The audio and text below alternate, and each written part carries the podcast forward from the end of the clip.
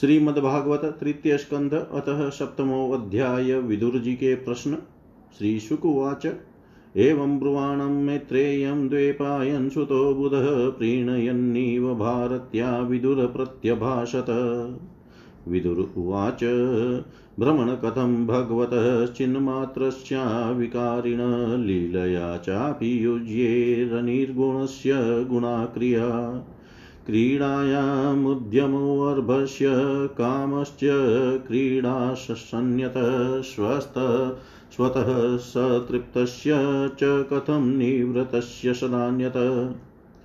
अस्राक्षिद भगवान् विश्वं गुणमयात्ममायया तया संस्थापयत्येद भूतप्रत्यभिधास्यति देशतः कालतो योऽसावस्थातः स्वतो अन्यतः अविलुप्तावबोधात्मा स युज्येता जया कथम्। भगवान् एक एवेश सर्वक्षेत्रेष्वस्थितः मुष्य दुर्भर्गत्वं वा क्लेशो वा कर्मभिकुतः एतस्मिन् मयि मनो विद्वन् खिद्यते ज्ञानसङ्कटे तनः परानुदभिवौ कस्मलं मानसं महत्। श्रीशुकुवाच स इदं चोदितः तत्त्वजिज्ञासुना मुनिः प्रत्याय भगवच्चित्तः स्मयनीव गतः स्मय। मैत्रेय उवाच श्रेयं भगवतो मायायन्नयेन विरुध्यते ईश्वरस्य विमुक्तस्य कार्पण्यमुत बन्धनम् यदर्थेन विनामुष्यः पुंस आत्मविपर्यय प्रतीयतः उपद्रष्टुः स्वशिरश्छेदनादिक यथा जले चन्द्रमसः कंपादिस्तत्कृतो गुण दृश्यते यस्सन्नपि द्रष्टुरात्मनो नात्मनो गुण स वै निवृत्ति धर्मेण वासुदेवानुकंपया भगवद्भक्तियोगेन तिरोद्धते शनेरिह यदेन्द्रिययोपरामोऽथ द्रष्ट्रात्मनि परोहरौ विलीयन्ते तदा क्लेशा संसुप्तस्येव कृतस्नश अश्रेष संक्लेश समं विद्यते गुणानुवाद श्रवणं मुरारे कुतः पुनस्तचरणारविन्द पराग सेवा रतिरात्मलब्धा।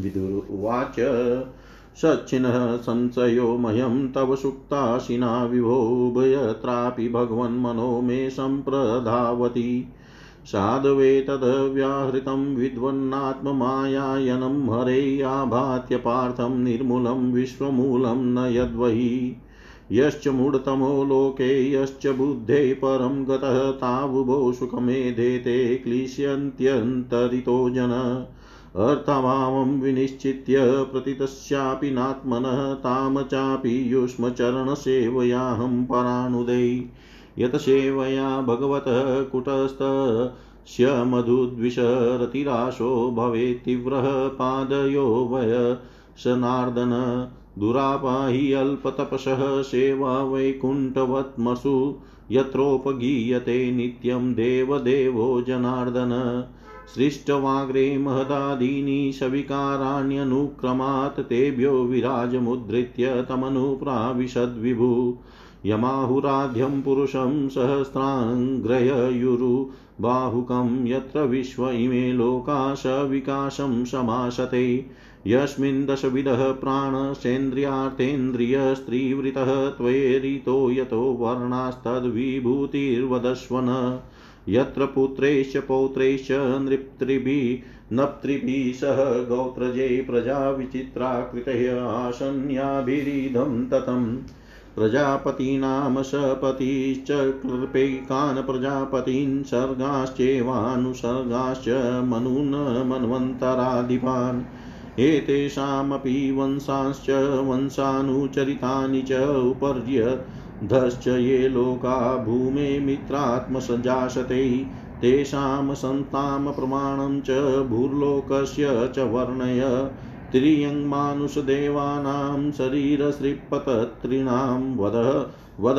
न सर्गस्वं वयूहं गार्वस्वेद विभोज विधाम् गुणावतारैर्विश्वस्य सर्गस्थित्यप्ययाश्रयं सृजतः श्रीनिवासस्य व्याचक्षोदारविक्रमम् वर्णाश्रमविभागाश्च रूपशीलस्वभावतः ऋषीणां जन्मकर्मादिवेदस्य च विकर्षणम् यज्ञस्य च वितानानि योगस्य च पथ प्रभो निष्कर्मयस्य च सांख्यस्य तन्त्रं वा भगवतः स्मृतम् पाखण्डपथवैषम्य प्रतिलोमनिवेशनं जीवस्य गतयो याश्च यावत्तीर्गुणकर्मजा धर्मार्थकाममोक्षाणां निमित्तान्यविरोधत वार्ताया दण्डनीतेश्च श्रुतस्य च विधिं पृथक् श्राद्धस्य च विधिं ब्रह्मण पितॄणां सर्गमे वच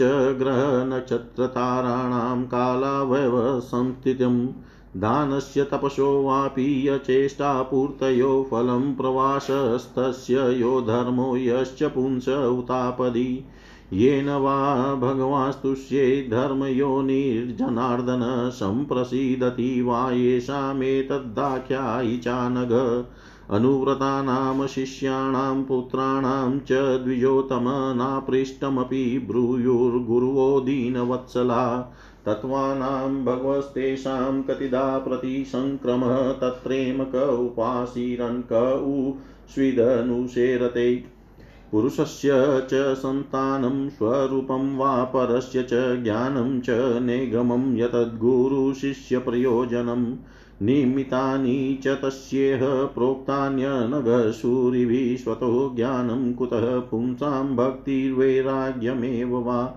एतान् मे पृच्छतः प्रसन्नान् हरे कर्म विवित्सया ब्रूहि मे अज्ञस्य मित्रत्वाद् जया नष्टचक्षुष सर्वे वेदाश्च यज्ञाश्च तपोदानानि चानघ जीवाभयप्रदानस्य न कुर्वीरन् कलामपि श्रीशुकुवाच स इतमापृष्टपुराणकल्पः कुरु प्रधानेन मुनिप्रधान् प्रवृदः हर्षो भगवत्कथायां संचोदितस्तं प्रहसनीवाः।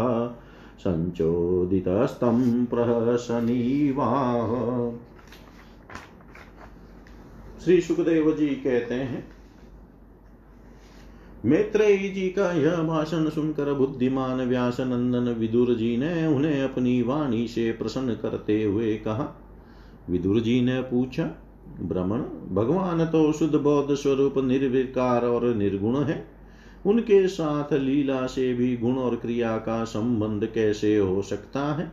बालक में तो कामना और दूसरों के साथ खेलने की इच्छा रहती है, इसी से वह खेलने के लिए प्रयत्न करता है, किंतु भगवान तो स्वतः नित्य तृप्त पूर्ण काम और सर्वदा असंग हैं, वे क्रीड़ा के लिए भी क्यों संकल्प करेंगे? भगवान ने अपनी गुणमयी माया से जगत की रचना की है, उसी से वे इसका पालन करते हैं और फिर उसी से संहार भी करेंगे।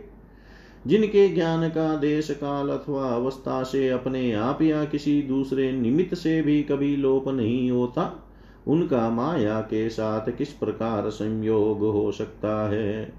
एकमात्र ये भगवान ही समस्त क्षेत्रों में उनके साक्षी रूप से स्थित है, फिर इन्हें दुर्भाग्य या किसी प्रकार के कर्म जनित क्लेश की प्राप्ति कैसे हो सकती है? भगवान इस अज्ञान संकट में पड़कर मेरा मन बड़ा खिन्न हो रहा है, आप मेरे मन के इस महान मोह को कृपा करके दूर कीजिए।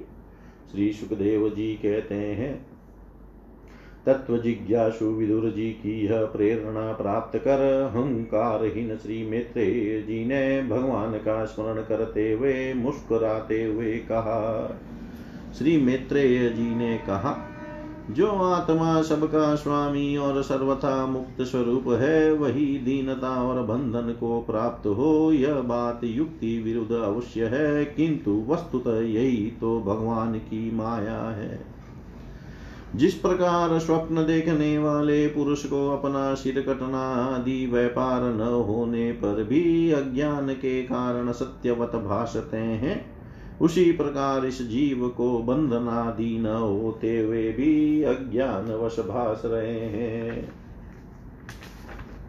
यदि यह कहा जाए कि फिर ईश्वर में इनकी प्रतीति क्यों नहीं होती, तो इसका उत्तर यह है कि जिस प्रकार जल में होने वाली कंप आदि क्रिया जल में दिखने वाले चंद्रमा के प्रतिबिंब न होने पर भी भासती है, आकाशस्थ चंद्रमा में नहीं, उसी प्रकार देहाभिमानी जीव में ही देह की मिथ्या धर्मों की प्रतीति होती है, परमात्मा में नहीं।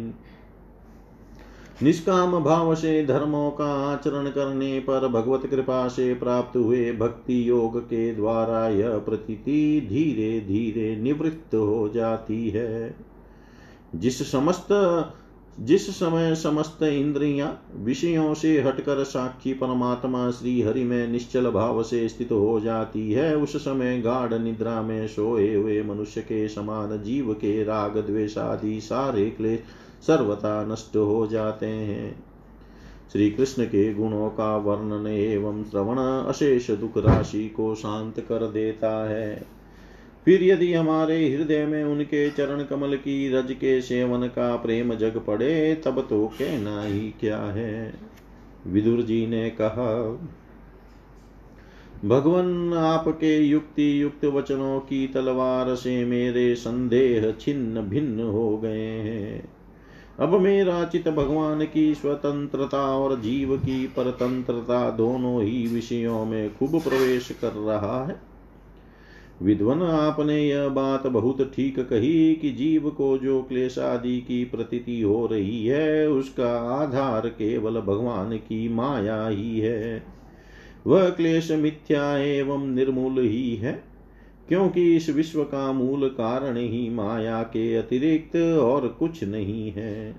इस संसार में दो ही प्रकार के लोग सुखी हैं, या तो जो अत्यंत मूढ़ अज्ञानग्रस्त है, या जो बुद्धि आदि से अतीत श्री भगवान को प्राप्त कर चुके हैं। बीच की श्रेणी के संशयापन लोग तो दुख ही भोगते रहते हैं। भगवान, आपकी कृपा से मुझे यह निश्चय हो गया है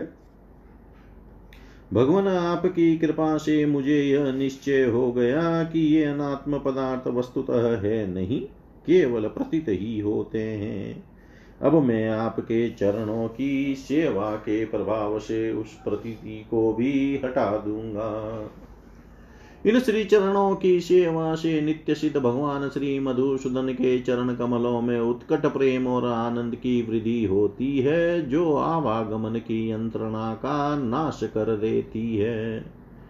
महात्मा लोग भगवत प्राप्ति के साक्षात मार्ग ही होते हैं। उनके यहाँ सर्वदा देव देव श्री हरि के गुणों का गान होता रहता है। अल्प पुण्य पुरुष को उनके सेवा का अवसर मिलना अत्यंत कठिन है।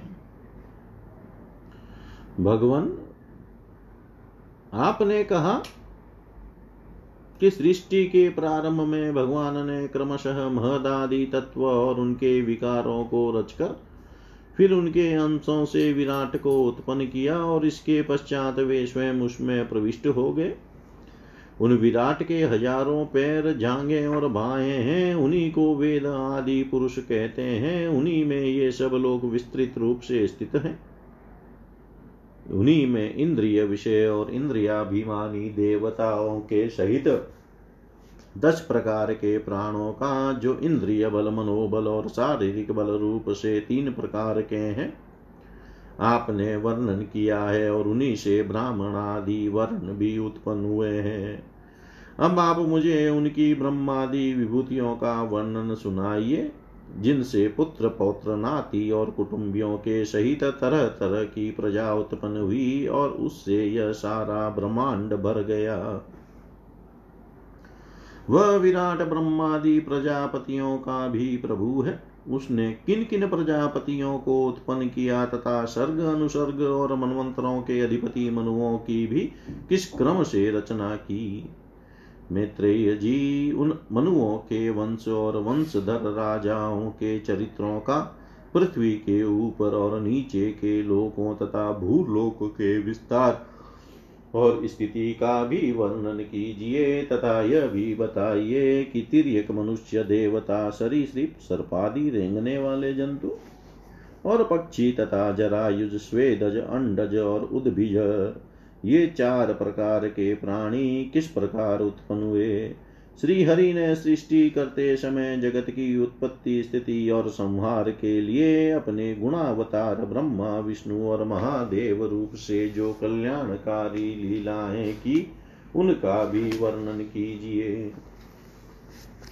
वेश, आचरण और स्वभाव के अनुसार वर्णाश्रम का विभाग, ऋषियों के जन्म, कर्मादि, वेदों का विभाग, यज्ञों का विस्तार, योग का मार्ग, ज्ञान मार्ग और उसका साधन सांख्य मार्ग, तथा भगवान के कहे हुए नारद पांचरात्र आदि तंत्र शास्त्र, विभिन्न पाखंड मार्गों के प्रचार से होने वाली विषमता, नीच वर्ण के पुरुष से उच्च वर्ण की स्त्री में होने वाली संतानों के प्रकार तथा भिन्न भिन्न गुण और कर्मों के कारण जीव की जैसी और जितनी गतियां होती है, वे सब हमें सुनाइए। भ्रमण, धर्म, अर्थ, काम और मोक्ष की प्राप्ति के परस्पर अविरोधी साधनों का, वाणिज्य, दंड नीति और शास्त्र श्रवण की विधियों का, श्राद्ध की विधि का, पितृगणों की सृष्टि का तथा काल चक्र में ग्रह, नक्षत्र और तारागण की स्थिति का भी अलग अलग वर्णन कीजिए।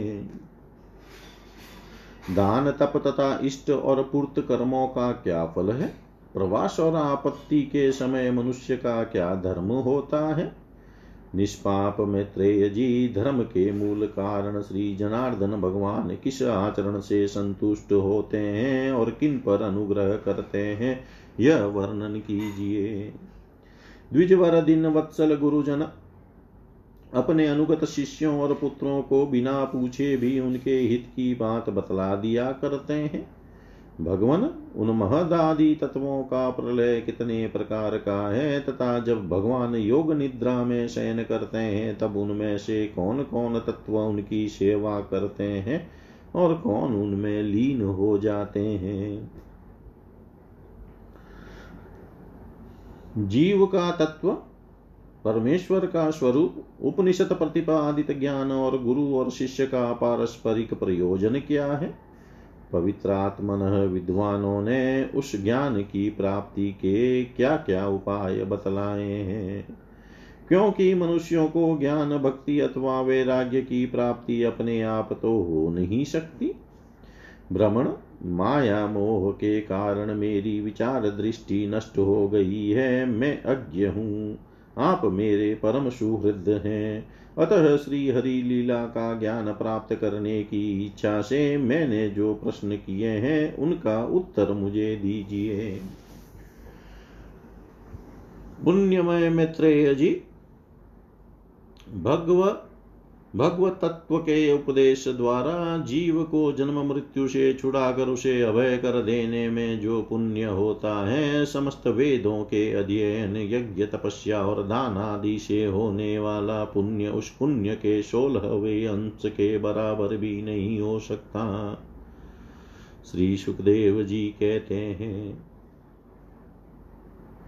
राजन, जब कुरु श्रेष्ठ विदुर जी ने मुनिवर मैत्रेयी जी से इस प्रकार पुराण विषयक प्रश्न किए, तब भगवत चर्चा के लिए प्रेरित किए जाने के कारण वे बड़े प्रसन्न हुए और मुस्कुराकर उनसे कहने लगे, इति श्रीमद्भागवते महापुराणे पारमहंस्याम संहितायां तृतीयस्कन्धे सप्तमोऽध्यायः। सर्वं श्रीशां सदाशिवार्पणमस्तु। ओम विष्णवे नमः, ओम विष्णवे नमः, ओम विष्णवे नमः। श्रीमद्भागवत तृतीय स्कंध अष्टमो अध्याय, ब्रह्मा जी की उत्पत्ति। मैत्रेय उवाच,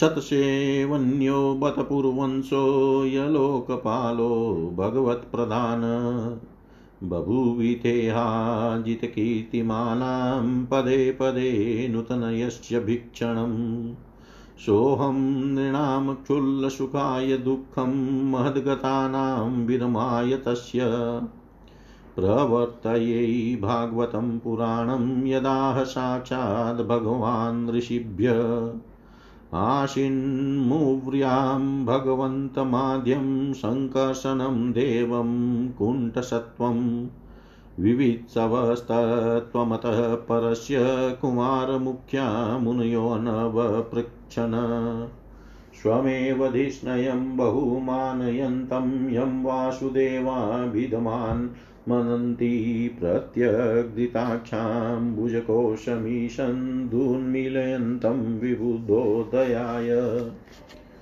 स्वर्धुन्युद्राद्रैः स्वजटाकलापैरूपस्पर्शन्तश्चरणोपधानं पद्मं यदचन्त्यहिराजकन्या सप्रेमनाना बलिभिर्वरार्था मुहुर्गणन्तो वचसानुरागस्खलतपदेनास्य कृतानि तज्ज्ञा किरीटशास्त्रमणि प्रवेक प्रद्योतितो दामपणा सहस्रम् प्रोक्तं किलेत भगवतं मेन निवृत्ति धर्माभिरताय तेन सनत कुमाराय स चाह पृष्ठ सांख्यायनायाङ्गधृतव्रताय सांख्यायन पारमहंस्य मुख्यो विवक्षमाणो भगवत विभूति जगादशोऽस्मद्गुरुवे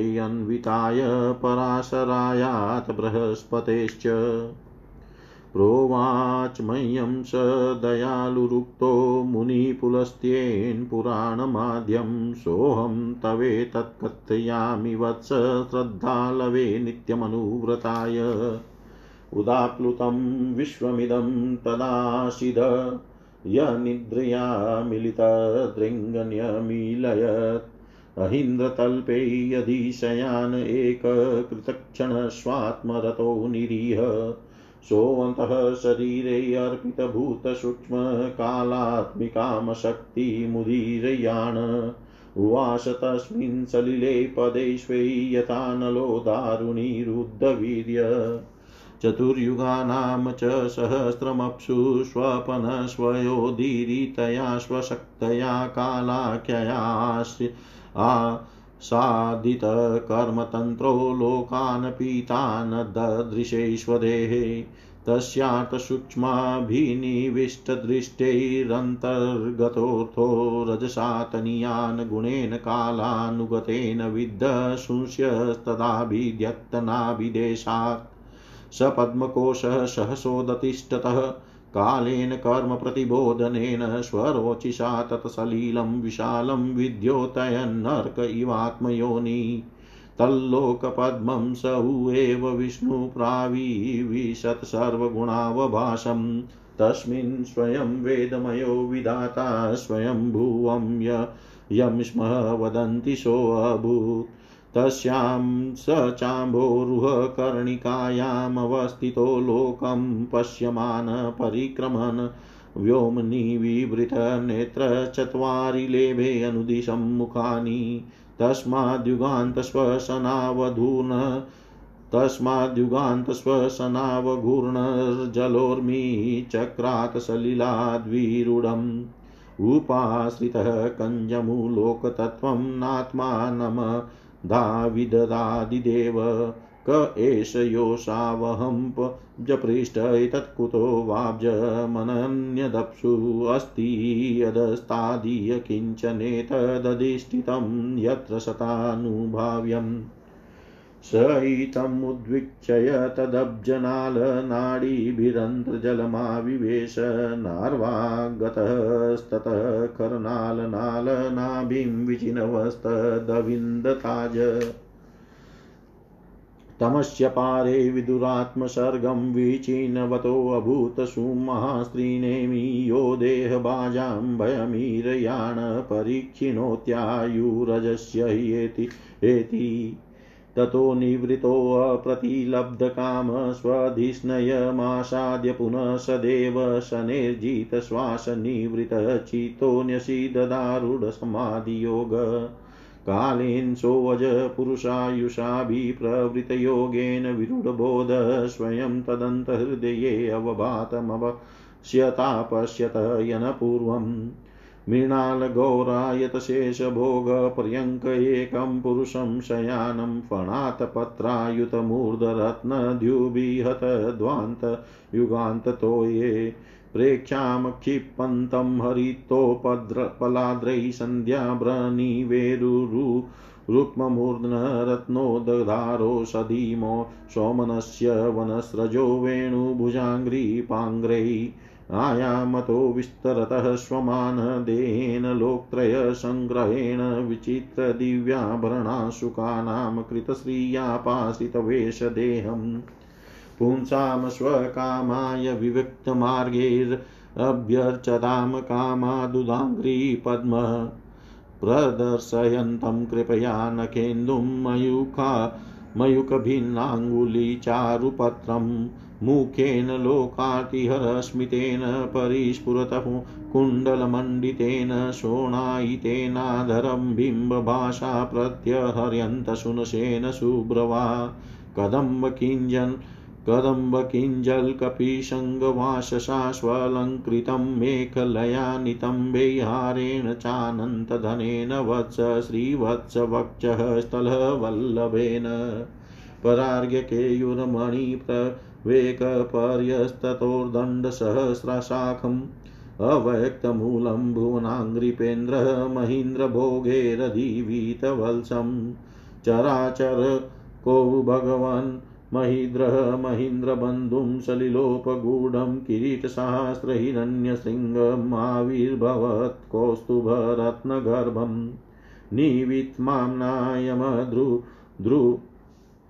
नीवितमाम्नायमधुव्रतः श्रिया स्वकीर्तिमया वनमालया हरिं सूर्येन्दुवायव्यग्न्यगमं त्रिधामधि सूर्येन्दुवायवग्न्यगमं त्रिधामभिपरिक्रमत प्राधनीकैर्दुराशदं तयोर्वतन्नाभिशरः सरोजम् आत्मानमम्भः श्वसनं वियच्च ददश देवो जगतो विधाता नातः परं लोकविसर्गदृष्टिः सकर्मबीजं रजसोपरक्त प्रजाशिश्रिक्षनीय देव दृष्ट्वा स्तोद्विसर्गाभिमुखस्तमीडयमव्यक्तवर्त्मन्यभिवेशितात्मा अव्यक्तवर्त्मन्यभिवेशितात्मा। श्री मैत्रेय जी ने कहा, विदुर जी, आप भगवत भक्तों में प्रधान लोकपाल यमराज ही हैं। आपके पुरु वंश में जन्म लेने के कारण वह वंश साधु पुरुषों के लिए भी सेव्य हो गया है, धन्य है। आप निरंतर पद पद पर श्री हरि की कीर्तिमयी माला को नित्य नूतन बना रहे हैं। अब मैं क्षुद्र विषय सुख की कामना से महान दुख को मोल लेने वाले पुरुषों की दुख निवृत्ति के लिए श्रीमद्भागवत पुराण प्रारंभ करता हूँ, जिसे स्वयं श्री संकर्षण भगवान ने सनकादि ऋषियों को सुनाया था। अखंड ज्ञान संपन्न आदि देव भगवान संकर्षण पाताल लोक में विराजमान थे। सनत कुमार आदि ऋषियों ने परम पुरुषोत्तम ब्रह्म का तत्व जानने के लिए उनसे प्रश्न किया। उस समय शेष जी ने अपने आश्रय स्वरूप उन परमात्मा की मानसिक पूजा कर रहे थे, जिनका वेद वासुदेव के नाम से निरूपण करते हैं। उनके कमल कोश शरीर के नेत्र बंद थे। प्रश्न करने पर सनत कुमार आदि ज्ञानी जनों के आनंद के लिए उन्होंने अधखुले नेत्रों से देखा। सनत कुमार आदि ऋषियों ने मंदाकिनी के जल से भीगे अपने जटा समूह से उनके चरणों की चौकी के रूप में स्थित कमल का स्पर्श किया, जिसकी नागराज कुमारियां विलसित वर की प्राप्ति के लिए प्रेम पूर्वक अनेकों उपहार सामग्रियों से पूजा करती है। सनत कुमार आदि उनकी लीला के मर्मज्ञ हैं। उन्होंने बार बार प्रेम गदगद वाणी से उनकी लीला का गान किया उस समय शेष भगवान के उठे हुए सहस्रों फण किरीटों के सहस्र सहस्र श्रेष्ठ मणियों की छिटकती हुई रश्मियों से जगमगा रहे थे। भगवान संकर्षण ने निवृत्ति परायण सनत कुमार जी को यह भागवत सुनाया था, ऐसा प्रसिद्ध है। सनत कुमार जी ने फिर से परम व्रतशील सांख्यायन मुनि को उनके प्रश्न करने पर सुनाया। परमहंसों में प्रधान श्री सांख्यायन जी को जब भगवान की विभूतियों का वर्णन करने की इच्छा हुई, तब उन्होंने इसे अपने अनुगत शिष्य हमारे गुरु श्री पराशर जी को और बृहस्पति जी को सुनाया। इसके पश्चात परम दयालु पराशर जी ने पुलस्त्य मुनि के कहने से वह आदि पुराण मुझसे कहा। वत्स, श्रद्धालु और सदा अनुगत देख कर वह वही पुराण मैं तुम्हें सुनाता हूँ। सृष्टि के पूर्व में यह संपूर्ण विश्व जल में डूबा हुआ था। उस समय एकमात्र श्री नारायण देव शेष शैया पर पौड़े हुए थे। वे अपनी ज्ञान शक्ति को अक्षुण्ण रखते हुए ही योग निद्रा का आश्रय ले अपने नेत्र मूंदे हुए थे। सृष्टि कर्म से अवकाश लेकर आत्मानंद में मग्न थे। उनमें किसी भी क्रिया का उन्मेष नहीं था। जिस प्रकार अग्नि अपनी दाहिका आदि शक्तियों को छिपाए हुए काष्ठ में व्याप्त रहता है, उसी प्रकार श्री भगवान ने संपूर्ण प्राणियों के सूक्ष्म शरीरों को अपने शरीर में लीन करके अपने आधारभूत उस जल में शयन किया। उन्हें सृष्टि काल आने पर पुनः जगाने के लिए केवल काल शक्ति को जागृत रखा। इस प्रकार अपनी स्वरूप भूता चीज शक्ति के साथ 1 सहस्त्र चतुर्युग पर्यंत जल में शयन करने के अनंतर जब उन्हीं के द्वारा नियुक्त उनकी काल शक्ति ने उन्हें जीवों के कर्मों की प्रवृत्ति के लिए प्रेरित किया, तब उन्होंने अपने शरीर में लीन हुए अनंत लोक देखे। जिस समय भगवान की दृष्टि अपने में निहित लिंग शरीर आदि सूक्ष्म तत्व पर पड़ी, तब वह कालाश्रित रजो गुण से क्षुभित होकर सृष्टि रचना के निमित्त उनके नाभि देश से बाहर निकला। कर्म शक्ति को जागृत करने वाले काल के द्वारा विष्णु भगवान की नाभि से प्रकट हुआ वह सूक्ष्म तत्व कमल कोश के रूप में सहसा ऊपर उठा और उसने सूर्य के समान अपने तेज से उस अपार जल राशि को दे दीप्यमान कर दिया। संपूर्ण गुणों को प्रकाशित करने वाले उस सर्वलोकमय कमल में वे विष्णु भगवान ही अंतर्यामी रूप से प्रविष्ट हो गए। तब उसमें से बिना पढ़ाए ही स्वयं संपूर्ण वेदों को जानने वाले साक्षात वेद मूर्ति श्री ब्रह्मा जी प्रकट हुए, जिन्हें लोग स्वयंभू कहते हैं। उस कमल की कर्णिका गद्दी में बैठे हुए ब्रह्मा जी को जब कोई लोक दिखाई नहीं दिया, तब वे आंखें फाड़ कर आकाश में चारों ओर गर्दन घुमा कर देखने लगे। इससे उनके चारों दिशाओं में 4 मुख हो गए। उस समय प्रलयकालीन पवन के थपेड़ों से उछलती हुई जल की तरंग मालाओं के कारण उस जल राशि से ऊपर उठे हुए कमल पर विराजमान आदि देव ब्रह्मा जी को अपना तथा उस लोक तत्व रूप कमल का कुछ भी रहस्य न जान पड़ा। वे सोचने लगे, इस कमल की कर्णिका पर बैठा हुआ मैं कौन हूँ? यह कमल भी बिना किसी अन्य आधार के जल में कहाँ से उत्पन्न हो गया? इसके नीचे अवश्य कोई ऐसी वस्तु होनी चाहिए जिसके आधार पर यह स्थित है। ऐसा सोचकर वे उस कमल की नाल के सूक्ष्म छिद्रों में होकर उस जल में घुसे, किंतु उस नाल के आधार को खोजते खोजते नाभि देश के समीप पहुंच जाने पर भी वे उसे पा न सके। विदुर जी उस अपार अंधकार में अपने उत्पत्ति स्थान को खोजते खोजते ब्रह्मा जी को बहुत काल बीत गया। यह काल ही भगवान का चक्र है जो प्राणियों को भयभीत करता हुआ उनकी आयु को क्षीण करता रहता है। अंत में विफल मनोरथ हो वे वहां से लौट आए और पुनः अपने आधारभूत कमल पर बैठकर धीरे धीरे प्राणवायु को जीत कर चित्त को निःसंकल्प किया और समाधि में स्थित हो गए। इस प्रकार पुरुष की पूर्ण आयु के बराबर काल तक अर्थात दिव्य 100 वर्ष तक अच्छी तरह योगाभ्यास करने पर ब्रह्मा जी को ज्ञान प्राप्त हुआ। तब उन्होंने अपने उस अधिष्ठान को जिसे वे पहले खोजने पर भी नहीं देख पाए थे, अपने ही अंतःकरण में प्रकाशित होते देखा।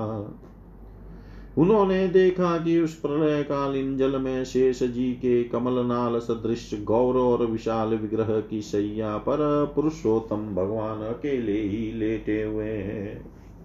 शेष जी के 10,000 फण छत्र के समान फैले हुए हैं। उनके मस्तकों पर किरीट शोभायमान है।